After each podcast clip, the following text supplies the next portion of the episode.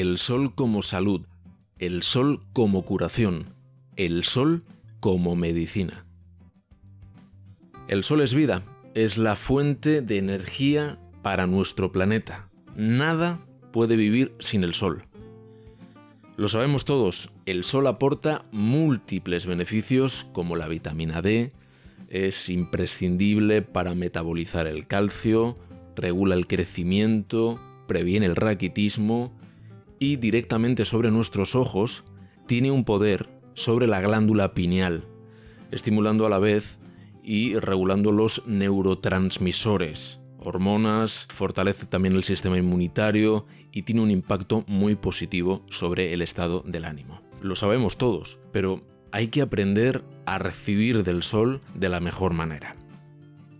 Y también sabemos de los problemas de la escasez del sol en los países nórdicos y cómo eso eh, aumenta la depresión, los suicidios, esa especie de aislamiento del sol sabemos que tiene efectos muy negativos sobre el ánimo. Claro, supongo que habremos leído todos eh, información sobre el conocido trastorno afectivo estacional, el TAE, que no es el, TAE de las, eh, de las hipotecas ni de las cuentas bancarias. También es curioso comprobar cómo hay dos poderosos antidepresivos, como son el litio y el hipérico, que al mismo tiempo son fotosensibles. Eso debería investigarse más y saber esa relación que existe entre estas dos sustancias y la fotosensibilidad.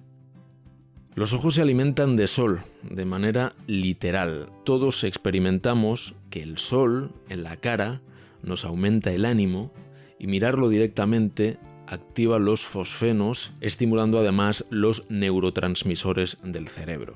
Eso sí, vamos a explicar cómo mirar al sol con toda la seguridad que es necesaria. Algo tan sencillo como mirar directamente con los párpados cerrados y nuestra cara orientada directamente a la luz y el calor del sol. Nunca lo miraremos con los ojos abiertos. Y menos aún en los momentos de mayor impacto solar como puede ser durante el mediodía. Eso nos podría hacer mucho daño ocular. Para evitar molestias a los ojos por el benéfico impacto solar, comenzaremos por mirar el sol durante unos segundos al amanecer o al atardecer, que es cuando está más suave, y preferiblemente miraremos alrededor del sol para que toda la retina reciba la luminosidad. Es eh, muy probable que tengamos un pequeño lagrimeo que nos indicará que hemos recibido suficiente sol por el momento. Así, poco a poco, en pocos meses, nuestros ojos se fortalecerán y podremos observarlo con mucha mayor normalidad. La sociedad moderna ha hecho que vivamos desconectados de la hora solar y hay que tener en cuenta que es el sol nuestro reloj natural que marca además nuestros ritmos biológicos, los llamados biorritmos circadianos. Después, eh, la cultura de las vacaciones y la playa nos hace exponernos a lo peor del sol, teniendo en cuenta que lo peor es en pleno verano y en los peores horarios. Eso sí que lo convierte en algo peligroso para la piel y para la salud. Pero el sol de invierno, por ejemplo, es uno de los mejores que podemos tomar de la manera que anteriormente he descrito.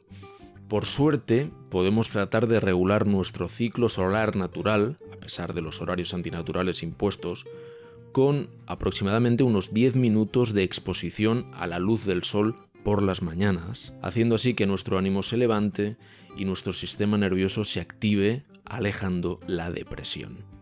Porque es cierto, esta vida tecnológica de oficina, de permanecer alejados del sol de manera artificial, crea una pescadilla que se muerde la cola, haciendo ese círculo tan negativo de oficina, sombra, ropa y bajas defensas. La manera más natural es tratar de tomar el sol todo el año, especialmente, como digo, en invierno, bronceando suavemente la piel, aumentando así las defensas y construyendo vida, luz y salud.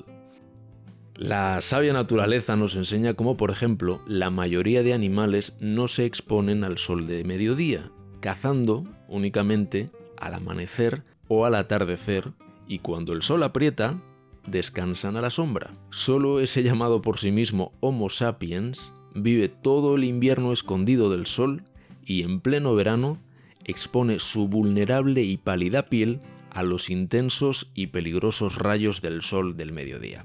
Así que recomiendo la llamada helioterapia, la curación por el sol y que tomemos pequeños baños de sol durante todo el año, especialmente en invierno y cuando menos deberíamos tomar el sol directo es en verano y por supuesto fuera de esos horarios tan agresivos como son los eh, no solo los de mediodía, sino los llamados horarios de playa y de verano, porque especialmente ahí sí que es eh, peligroso. Así que no hay excusa para disfrutar del antidepresivo que es el sol, del cúralo todo, que así lo podemos decir que es el sol, y disfrutar de una vida en un país como el nuestro que está repleto de sol y que es una auténtica maravilla. En fin, vamos a mm, protegernos de la iluminación artificial y vamos a freír espárragos. Fantástico.